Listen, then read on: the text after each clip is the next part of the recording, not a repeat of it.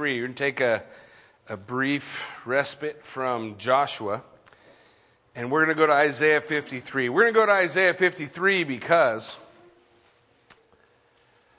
we are rapidly approaching the 14th of Nisan, which is the day the Passover lamb would be offered up.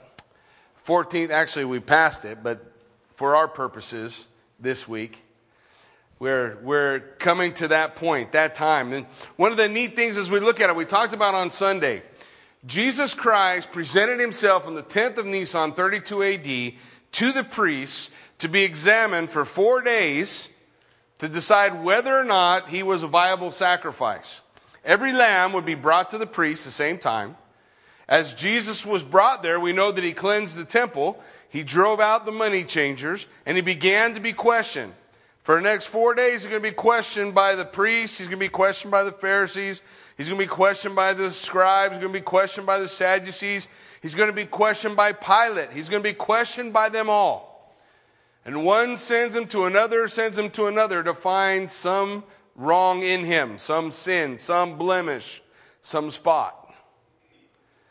And ultimately, Pilate is going to have him crucified, but before he does, he's going to declare him innocent. He's going to declare him without spot, without blemish.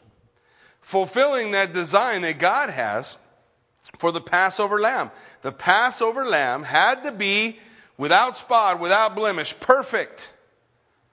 The Passover lamb, the one who put the blood on the doorposts in the book of Exodus, right?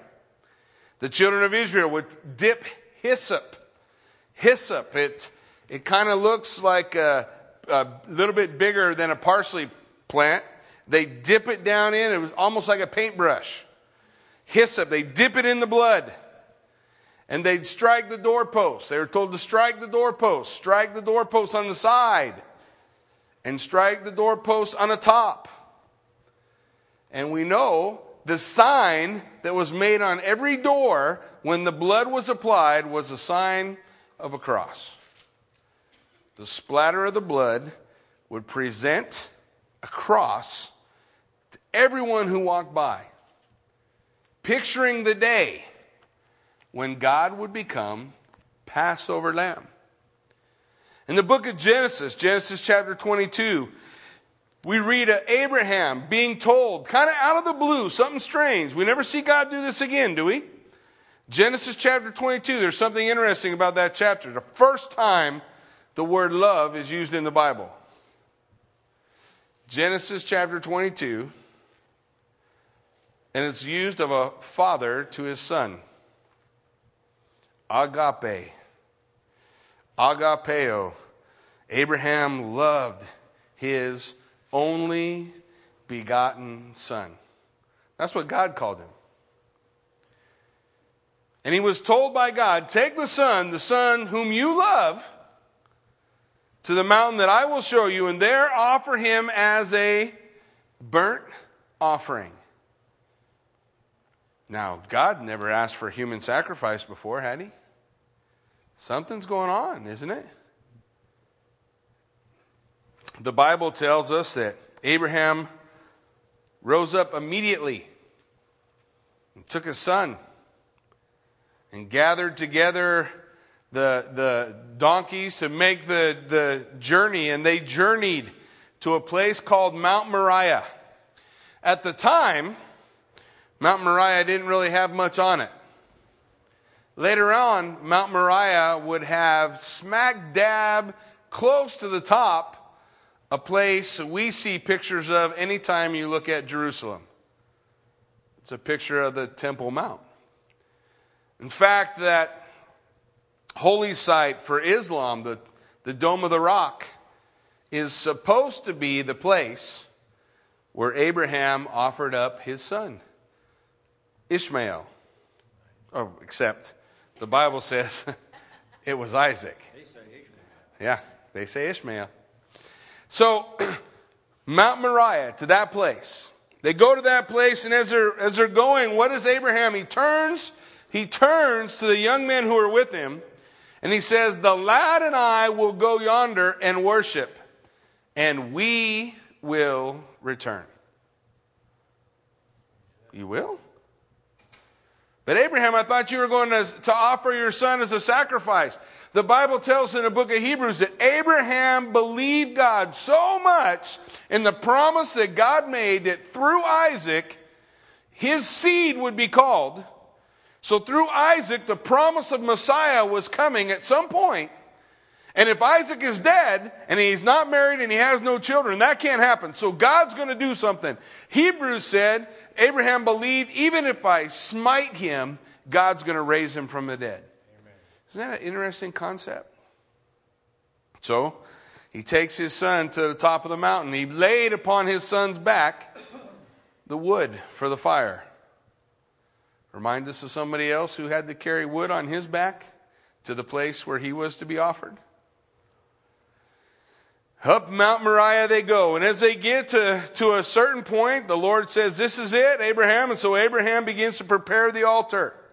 And his son looks at him and says, Dad, we have the, the wood and the fire, but where's the sacrifice? And Abraham speaks prophetically. Don't miss this. Abraham says, God will provide himself the lamb. Yahweh Yireh. God will provide. He says, In this mountain, it'll be provided.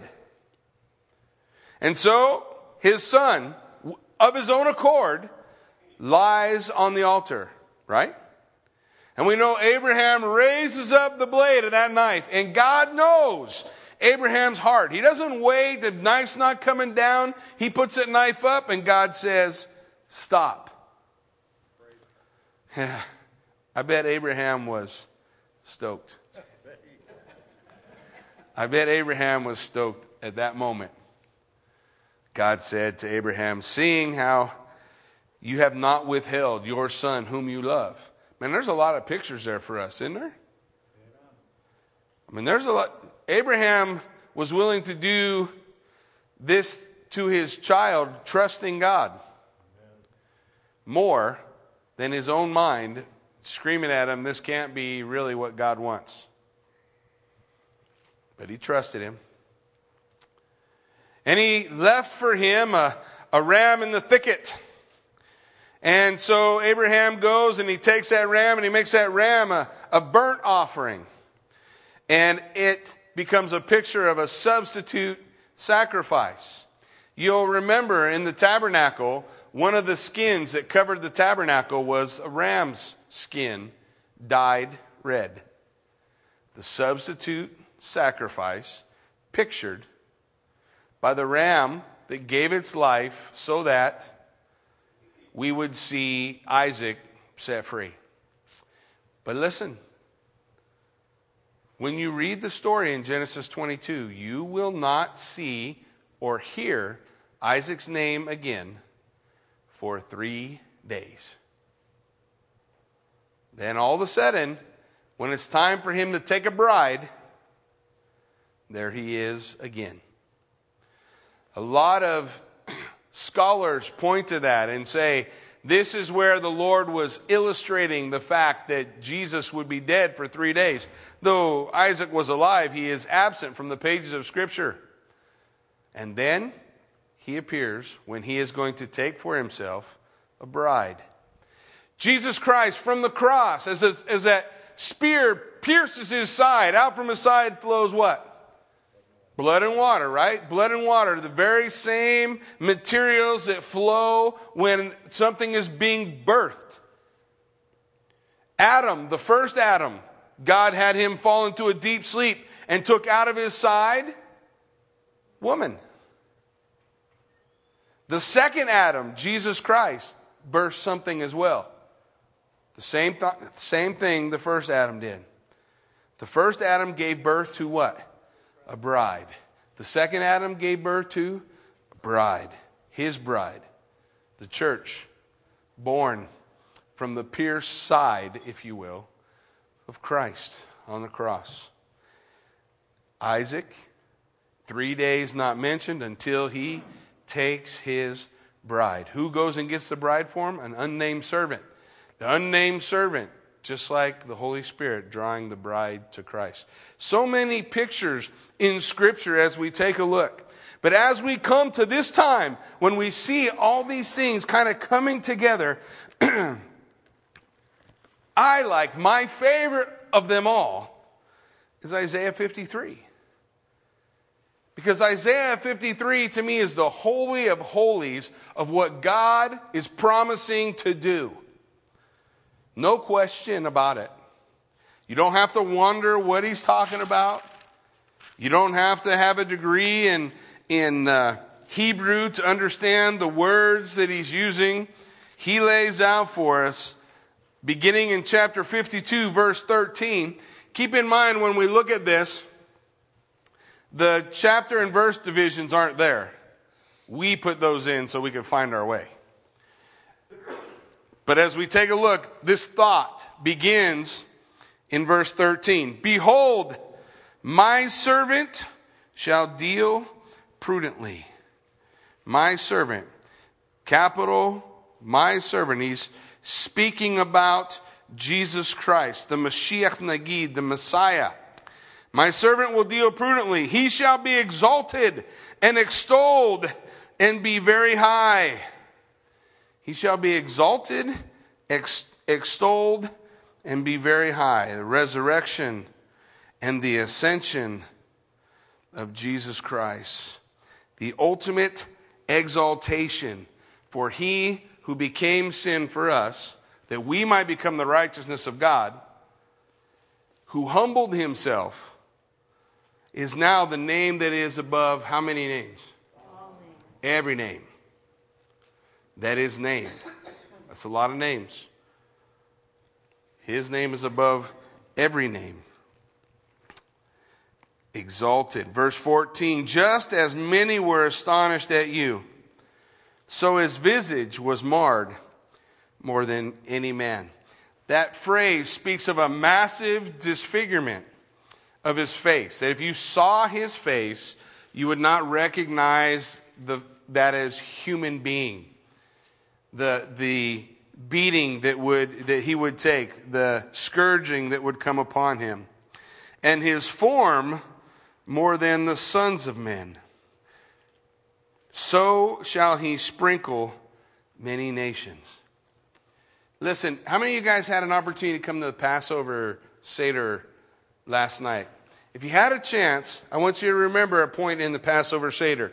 We were reading the plagues, and we dip our finger in the, in the juice, and then we sprinkle it on the napkin. You remember when we did that? The priest was called during the Passover, the offering of the lamb, to dip his finger in the blood and sprinkle it seven times in front of the mercy seat in the veil the, where the where the uh, where the golden table was set. Seven times he would sprinkle, seven times. Speaking of that complete covering by the blood of the Lamb of the sins of the people. That complete covering, that complete deliverance, that complete redemption. Here it says that the Messiah, Jesus Christ, was to sprinkle many nations. That same concept. That word sprinkle, the very same thing used in Psalms when David says, Create in me a clean heart. Purge me, he says, with hyssop. What was hyssop? That's what they dipped. And that's how they sprinkled. They dipped the hyssop and sprinkle. So here he says, Jesus Christ, the one who would offer himself, the Messiah, he will sprinkle many nations, not just the nation of Israel, right? Many nations. The Bible lays out for us, for God so loved who? The world. The world that he, his only begotten Son, that how many? Whosoever believed would not perish but have how long? Everlasting. Everlasting life. Okay, so when we look at it, we see, we recognize, we understand the purpose of the sacrifice of Jesus Christ was greater in scope than just the nation of Israel. And we're told that in Isaiah 52 and 53. He's going to sprinkle many nations. And then listen, kings will shut their mouth at him. Right now, kings flap their gums at him. They will not always. They will not always. As we look in Isaiah 52 and 53, what we see is what's going to be wrought by the sacrifice of Jesus Christ upon the cross and what will be ultimately accomplished when we see him face to face, when he returns. Let there be no question. Revelation chapter 19 is going to come. Everybody agrees. Jesus Christ will come back.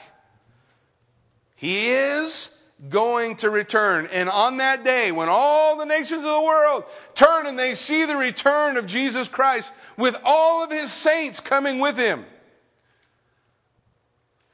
kings will shut their mouth. They will have nothing to say.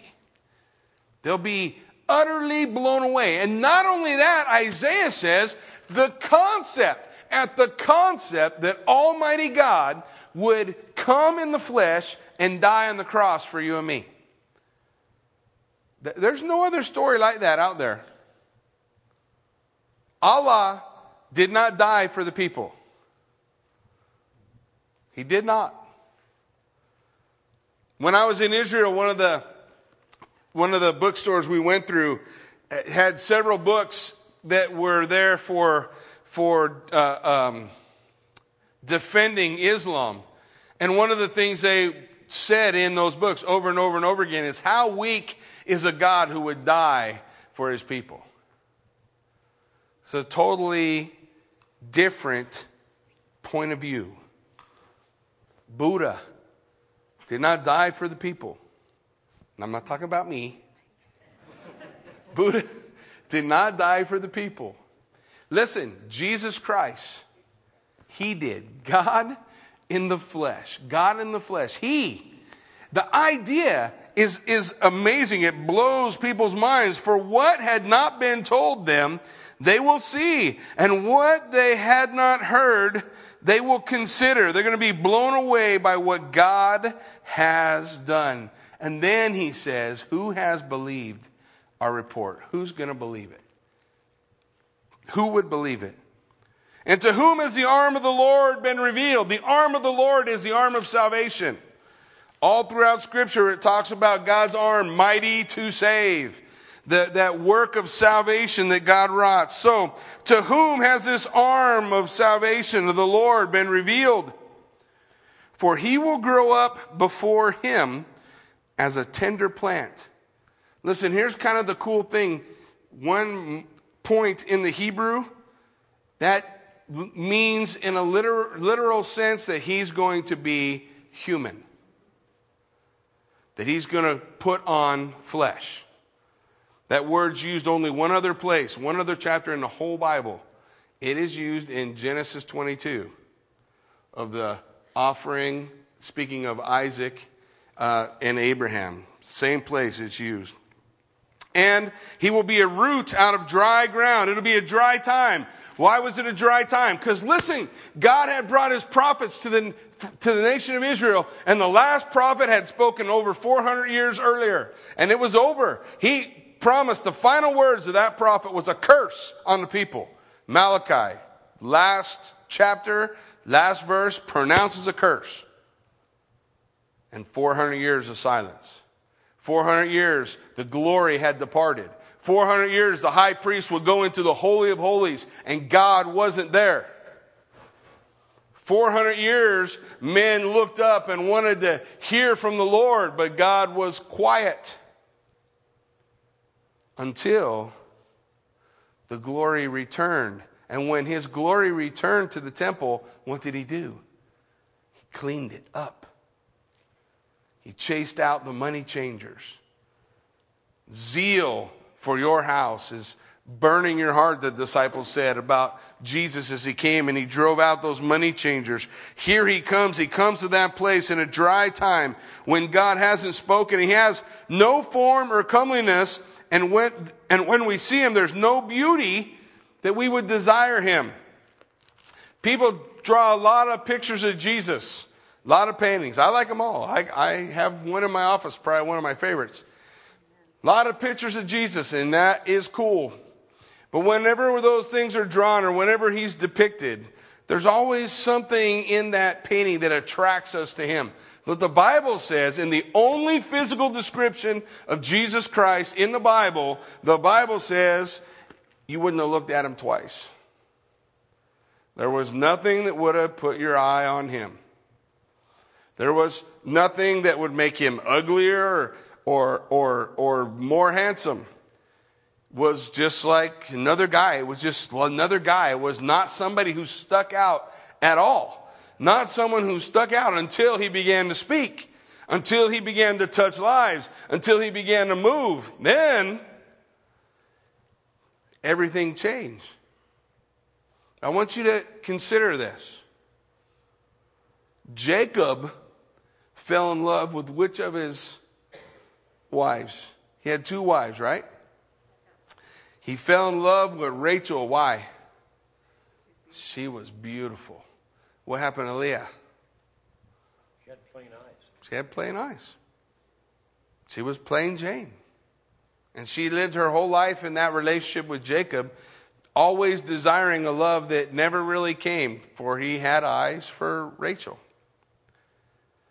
But in the end, Leah is buried with him in the cave of Machpelah, that you can, by the way, go to today and see where Abraham is buried, Isaac is buried, Jacob, Leah, all buried in that place. Why was Leah buried in that place of honor with Abraham and Sarah and Isaac and Rebekah and why? Why in that place? Because she had no form or comeliness. She didn't stick out. We know God loves plain people. Why? He made a lot of them. he made a lot. Listen, he didn't stick out from the crowd. He was, he was nothing special in his appearance. But verse 3 says, But he was despised and rejected by men. Literally, it's the concept that he's dismissed. That people are like, ah, ah, no big deal, you know, he's just he's just dismissed. He's he's mocked, he's he's looked down upon. A man of sorrows and acquainted with grief. Why? Is he a man of sorrows and acquainted with grief? Because he came to be our sorrow, to take our grief. So he's a man of sorrows and acquainted with grief because that's what he bears. He is the ultimate burden bearer, right? Does he call us to bear our own burdens?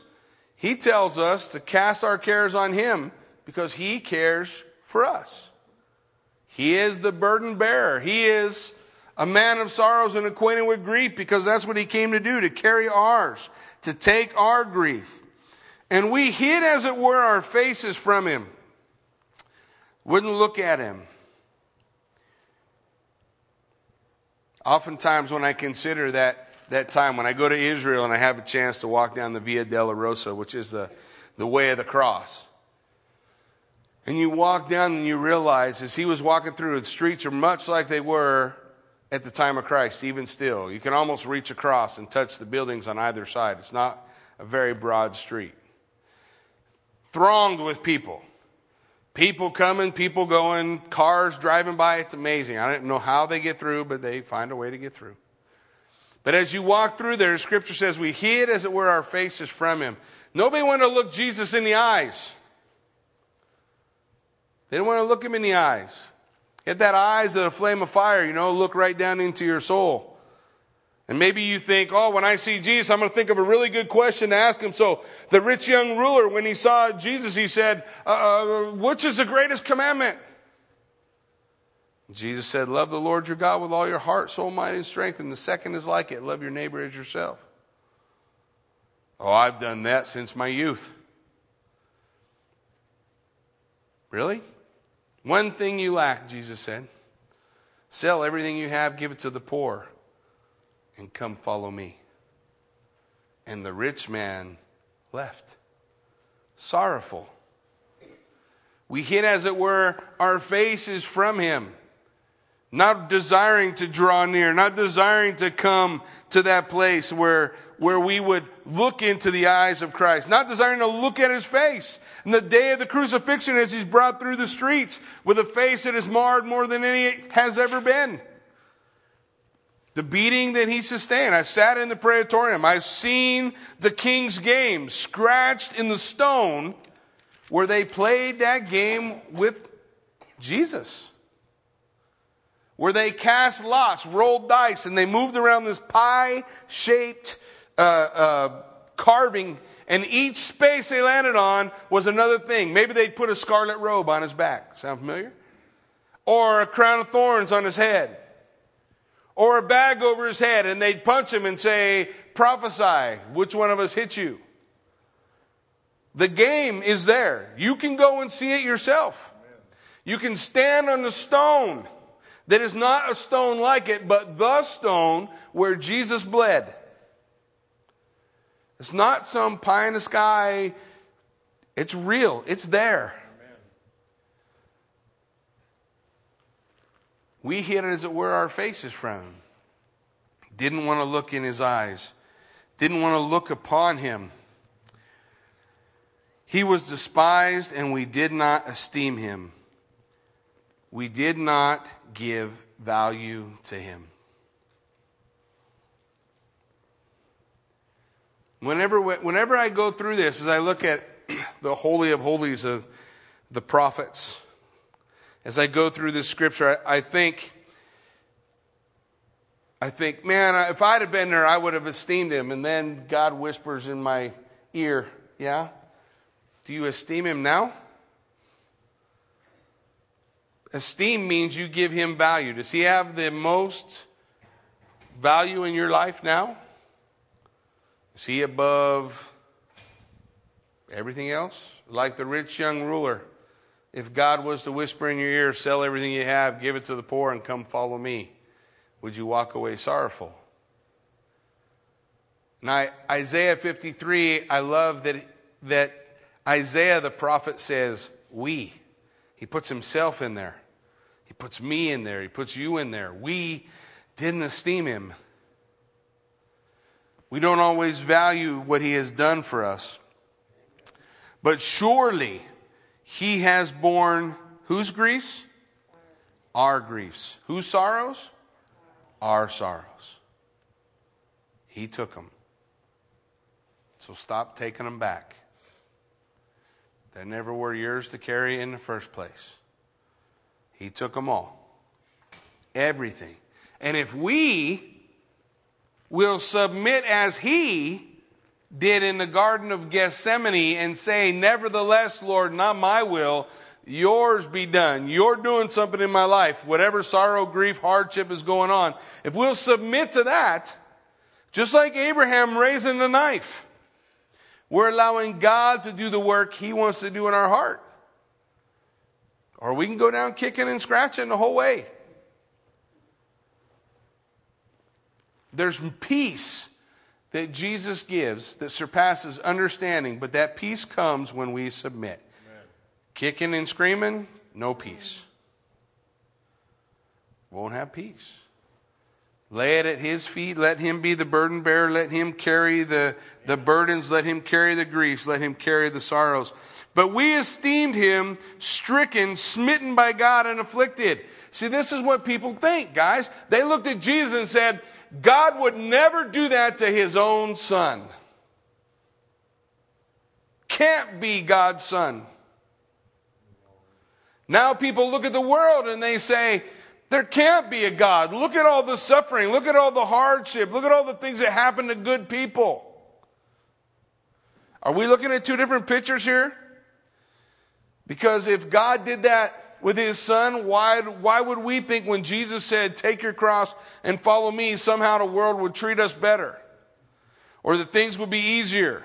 Or that life would be a bowl of cherries without no pits? It's not going to happen. We ne- he didn't promise us any of that. And again, I'm reminded of the illustration of Francis Chan that our life is a string stretching from here to eternity. That's how long that life is going to last. And the life we spend here in all this misery is a dot on the string. And we think that dot is the end all be all. It's not.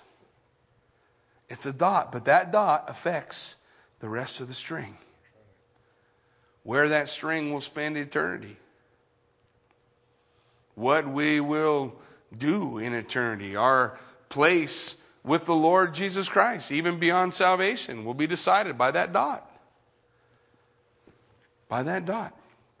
That's why Paul said, For I do not consider it worthy to be compared, this present suffering, with the glory which shall be revealed in Christ Jesus our Lord when we take our life, that dot, and we stand before Almighty God and we see His face and He throws His arms around us, you know what? You're not going to be wondering about how come, you know, you never had any money. Or how come, you know, nobody ever loved you like you felt like they should. Or why life had to be so hard. You're not going to think about any of those things. I swear to you, you will not think about them. All you're going to think about is that the creator of the universe loves me. Me. He's not looking at anybody else. He's looking at me right now. He's got his arms around me right now. He's whispering in my ear, I love you. You matter to me. And you and I will never be apart again. I don't think we'll think about any of that other stuff. I don't think any of those other things will come to mind. They looked at Jesus and they said, He must be hated of God. But God loves His Son. We esteemed Him smitten, stricken by God, and afflicted. God can't love Him. But we do not have the ability to understand what's good and what's bad. We don't.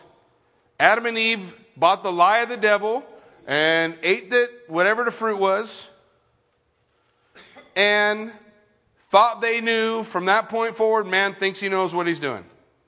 How's he doing so far? Only like $14 trillion in debt.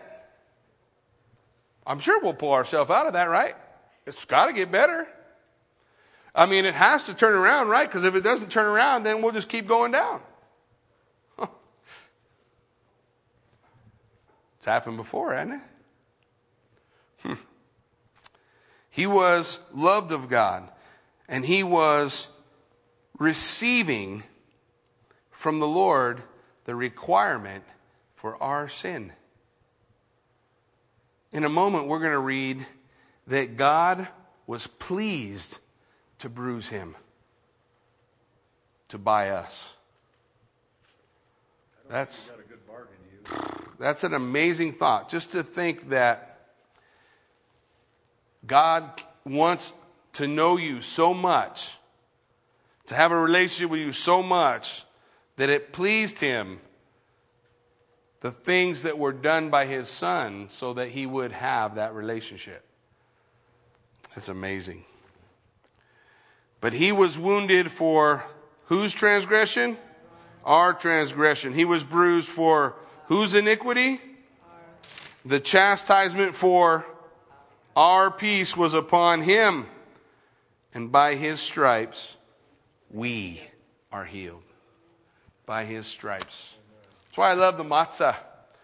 The matzah, that the Jews still make matzah today the same way they've always made matzah, that unleavened bread. And the way they cook the matzah, it, it puts stripes in it. There's stripes in it. And there's square holes. The square holes speak of the nail prints that were in Jesus' hands. The stripes are the stripes that were laid upon his back. And by his stripes, because of that chastisement, because of what Jesus suffered, We're made clean. We can have a relationship with God. We can enter boldly into the throne room of grace. Because he never opened up his mouth. Listen. The chastisement for our peace was upon him, and by his stripes we are healed. All we, like sheep, have gone astray. How many? All. So before you lump yourself in a category that says, I have never been astray, you are in contradiction with the Word of God, which says, All we have gone astray.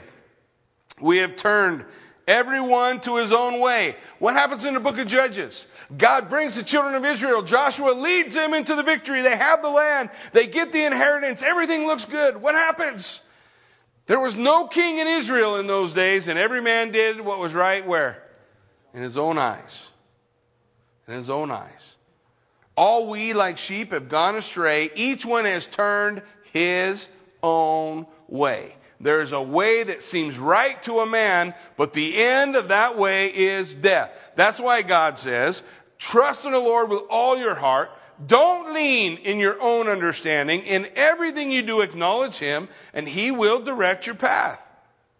Amen. If we esteem Him, that's a relationship we have with Him day by day. If we value what God has done, what Jesus has wrought, that's the relationship we have. It's not my plans. It's not my, my ideas. It's not my 10 year design on how I will never have to worry and I'll be able to retire. Listen, God doesn't have a retirement. You saw Moses, right? Moses, 120 years old. Did God say, Moses, take these last 20 years and just take it easy? No. God said, Moses, I got a few more battles for you to fight, and then you're going to die.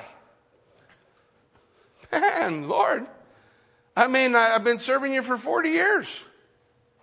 Yeah, it's all good, brother.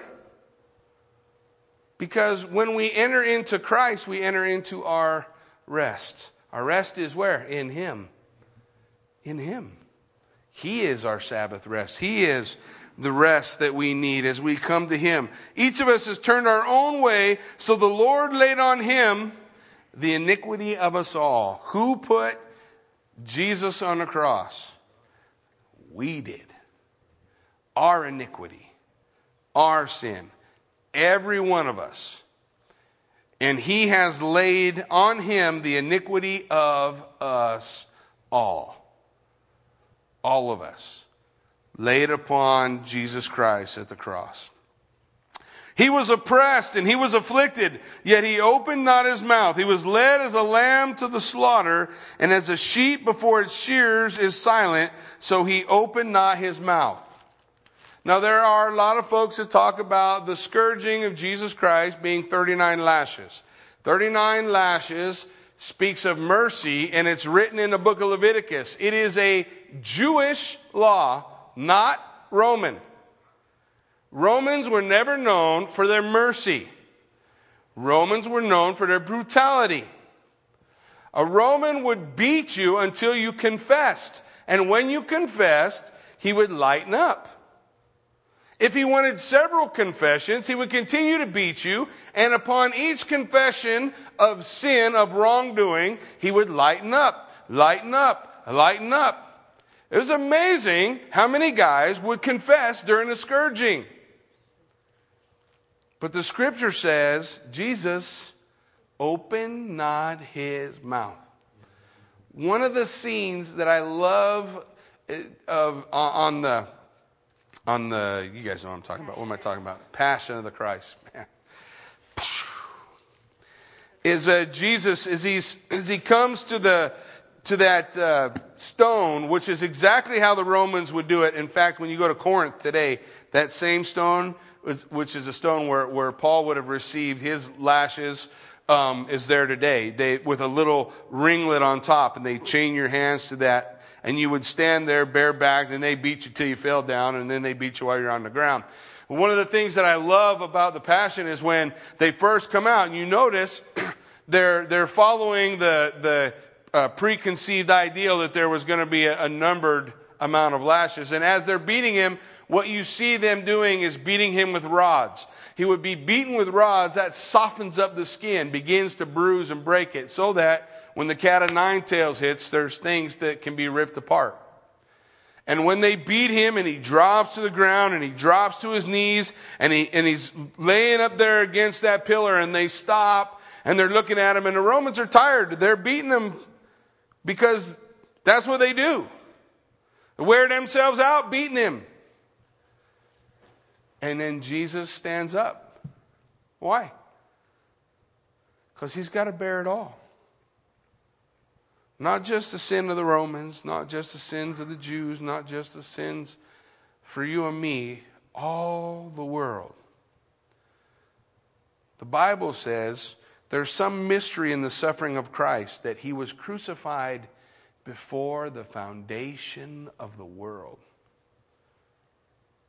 There's more to it than the few hours we see or we understand or we think about when we think about the crucifixion. That would have occurred at a time like this. This time, this about this period of the week. The arrest would happen, the, the trial would go on, the scourging would take place. Now, after the rods, they would beat him with a cat of nine tails, with bone and rock in it. And you couldn't make a movie that could show you that, that you could watch. I couldn't watch the one. Most of us couldn't. Most of us couldn't sit and watch the beating. At some point, you're like, oh, just stop.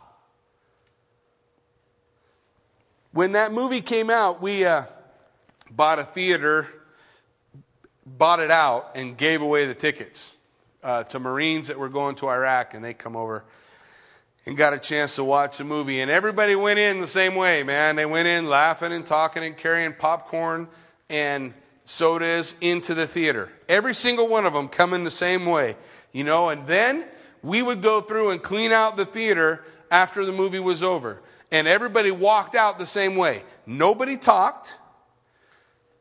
There were full buckets of popcorn sitting in the theater and full sodas. They were just blown away by what they saw. And it's falls short. It falls short of the reality of what Jesus bore and why. What was the point? What was the purpose of that?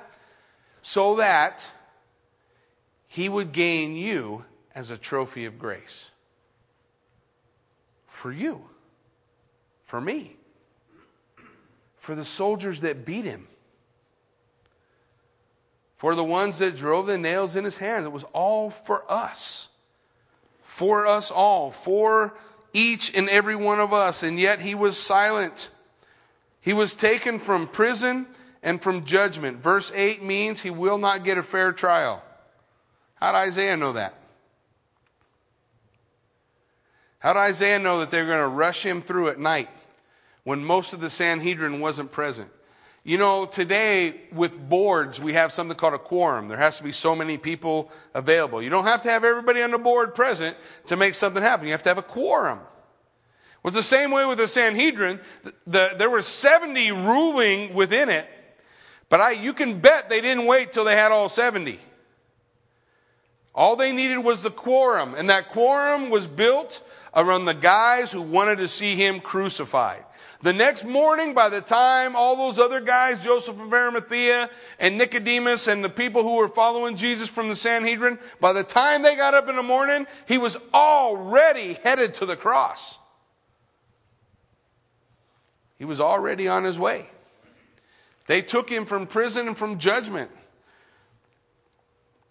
Who will declare his generation? For he is cut off from the land of the living. Same phrase used, Daniel chapter 9, verse 26, which told us the day Jesus Christ would present himself in Jerusalem, April 6, 32 AD. And then it says, Messiah will be karat, cut off, put to death for someone else's sins, not for his own. Messiah would be cut off. Here he says, he will be cut off from the land of the living.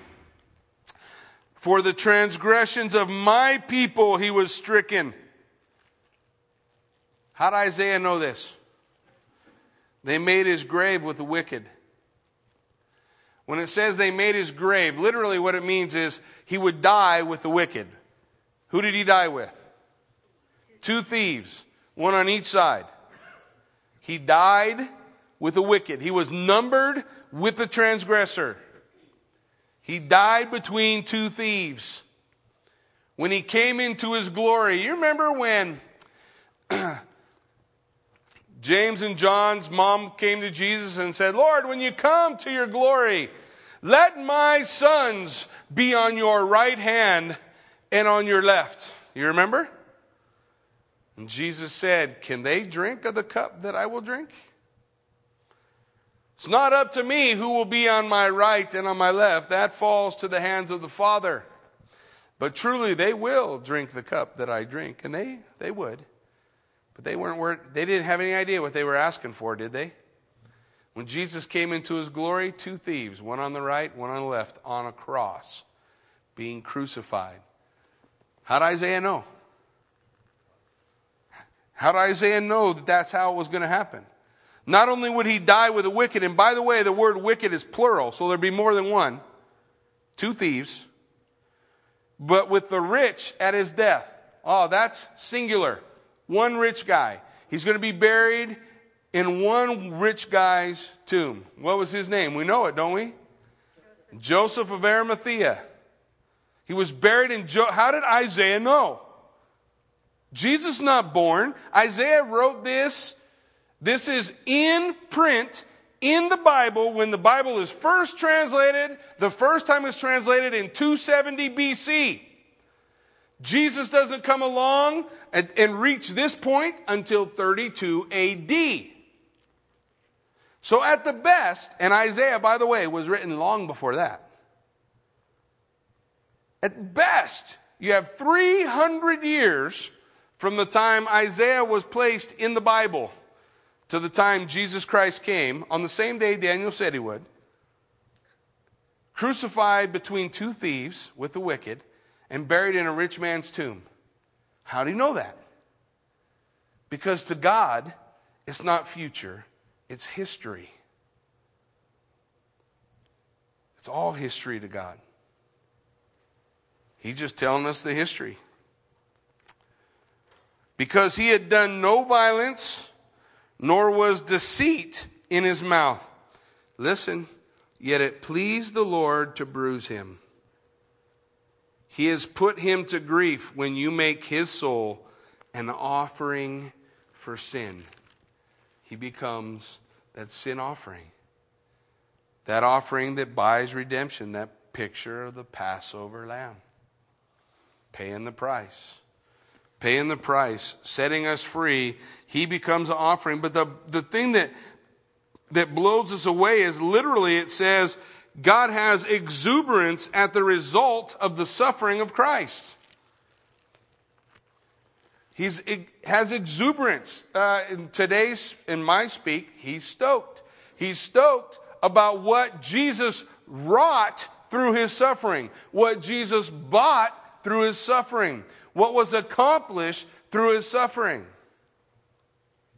And I think that God feels the same way in our lives when we go through suffering at what that suffering does in our life, what it accomplishes. It brings perseverance, character, hope. Hope does not disappoint, for the love of God is poured out in life through the Holy Spirit. Listen, there are things that are being accomplished in our life. And God happily allows them for the fruit that comes through.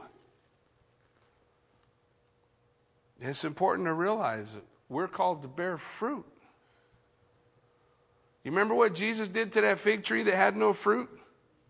When he came to Jerusalem, he looked up on that fig tree and he said, You're supposed to have fruit. And he spoke a word and it withered right there to nothing. Fruitlessness. We want to bear fruit. We want to bear fruit. We want to have our time in Gethsemane where we, like Jesus, submit our will to His. But he shall see his seed, he shall prolong his days, and the pleasure of the Lord will prosper in his hand. He shall see the labor of his soul and be satisfied. By his knowledge, my righteous servant shall justify many, for he shall bear their iniquity. Then he says, not only is he going to go through all this suffering, but he's going to see what is bought, what is purchased, what is claimed as a result. He's not going to cease to exist. He's going to look in your eyes and mine. He's going to say, Well done, good and faithful servant. Enter into your master's happiness. Come home.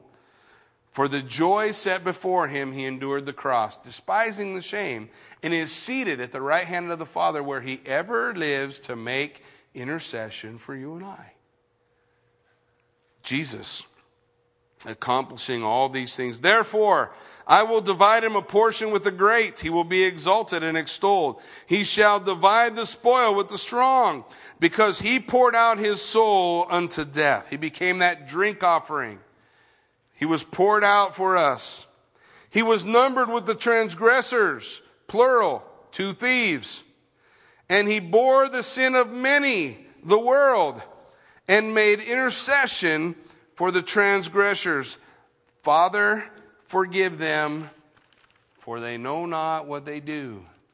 This is what Jesus did. This is what Jesus accomplished. And, and as we consider that, as we think about that, as we, as we wonder about what it is that, that God has done and what, what God accomplished, even as we read what the prophet lays out for us, we want to know, Lord, what was, what was going through your mind? What were you thinking while you were nailed on the cross? We hear your words. The psalmist wrote them down for us in Psalm 22.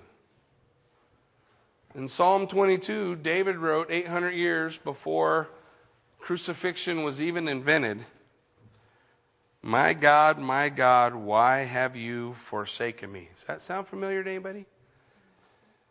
Eloi, Eloi, lama sabachthani the words Jesus spoke from the cross. You know how a rabbi would instruct his students? He would say a phrase from somewhere in the Bible, and the students were then required to take that phrase and go find it. Where is it? What's he talking about? What does he mean? So Jesus says, Eloi, Eloi, lama sabachthani, my God, my God, why have you forsaken me? And we look at Psalm 22. Well, let's see. If it was just random, then there would be nothing in here that would say anything about crucifixion, right? Because David wrote this 800 years before crucifixion was invented. Why are you so far from helping me and from the words of my groaning? Oh my God, I cry in the daytime, and you do not hear, and in the night season, and I'm not silent. But you are holy, enthroned in the praises of Israel.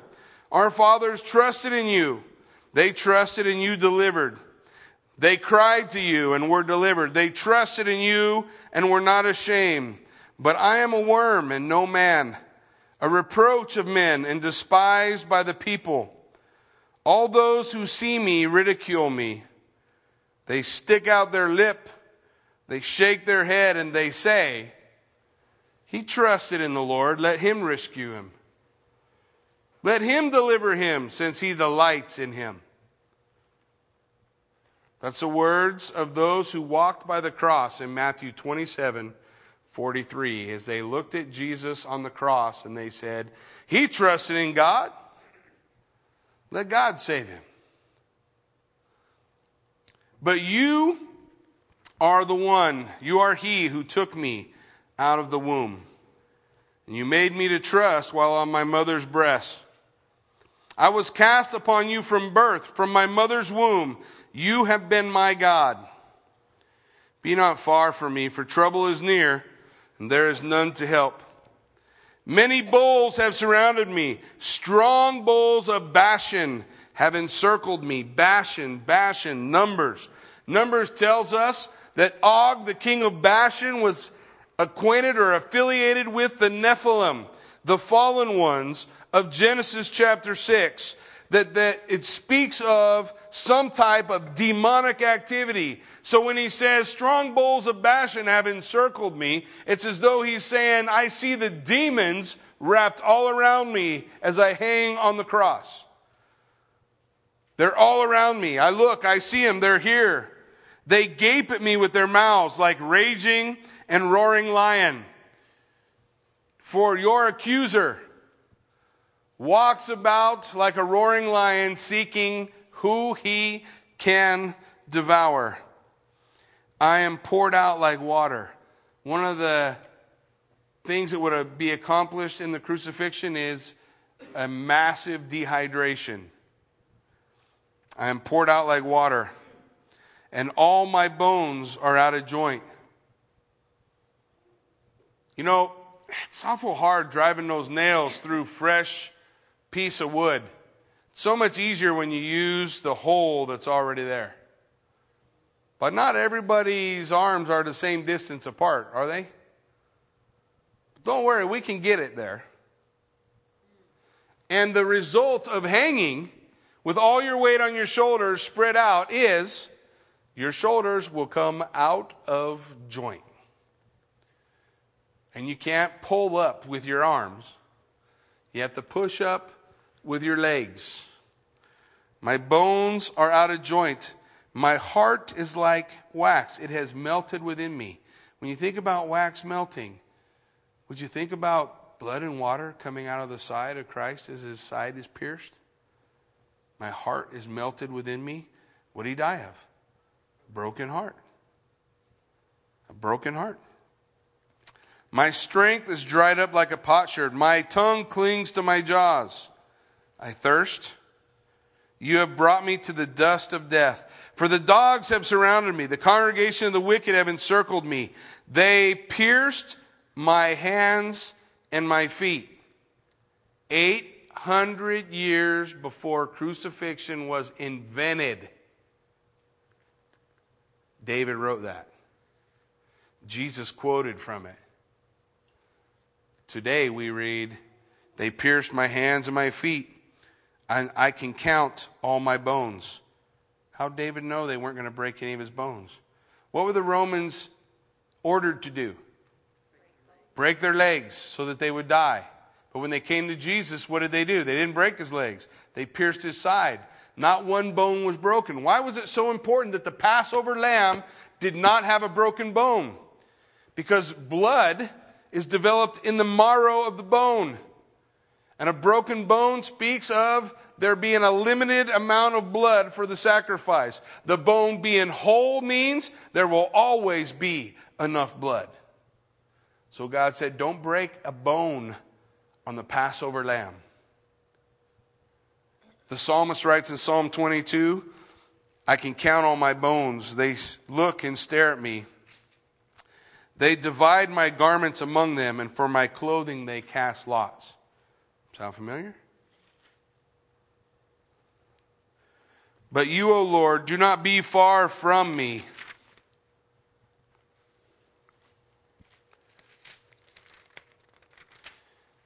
O my strength, hasten to help me. Deliver me from the sword, my precious life from the power of the dog. Save me from the lion's mouth and from the horns of the wild oxen. But you answered and said, I will declare your name to my brethren. In the midst of the assembly, I will praise you. You who fear the Lord, praise him. All the descendants of Jacob, glorify him. And fear him, all you offspring of Israel. For he has not despised nor abhorred the affliction of the afflicted, nor has he hidden his face from him. But when he cried to him, he heard. When we come to the end of Psalm 22, we come to another section of Scripture, don't we? Psalm 23, one of the first Psalms David ever wrote, where he declares, The Lord is my shepherd shall not want. Jesus said, I am the good shepherd who gives his life for the sheep. The Bible tells in 1 Corinthians chapter 15 that as we look at the crucifixion of the gospel, that every single point of it was spoken of in Scripture. It's in Isaiah 53. It's in Psalm 22. It's in Genesis 22. It's in Leviticus 13. Jesus went so far as to say it's on every page of the Old Testament. The sacrifice that he would give. But listen, not just to focus on the sacrifice, right? The, the sacrifice was offered on Passover on the 14th of Nisan, but then the 17th of Nisan was another feast. It was called the Feast of the First Fruits, where you celebrated the harvest, the first harvest that came in. Bible says that he is Jesus Christ is our first fruits. He is the first fruit of the dead. He rose never to die again.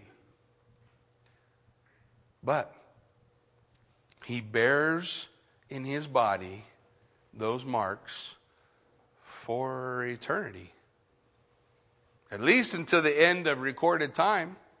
We know that from Revelation chapter 6, don't we? Revelation chapter 6 or chapter 5, actually, chapter 5, they have the, the, the seals, the, the, the scroll, the seven seals written on the front and behind, a, a title deed to the planet Earth, and they need to find someone who's, who's able to open it, but that person has to be kin. He has to be a redeemer. He has to be willing. He has to be able he has to be able to pay the price that's written on the back, the requirement to purchase the property out of bankruptcy. And the Bible tells John wept because no one was found worthy. And then one of the elders taps him on the shoulder and says, Hey, hey, hey, hey, don't cry. The lion of the tribe of Judah has prevailed. He can open the seals. And John turned and looked and saw the lamb as though it had been slaughtered. When Jesus rose from the dead and Thomas was having his little struggle, Jesus said, Thomas, put your hand in my side. What does that mean? It means the hole's still there. He said, Put your fingers in my hands. Don't be unbelieving, but believe. He bears in his body the love he has for you and me. We won't doubt it when we see him. We won't doubt it at all. And praise God, as we come to this time of the year, we are caused to remember Amen. that this is what he did for me. Amen? Why don't you stand with me? Let's pray.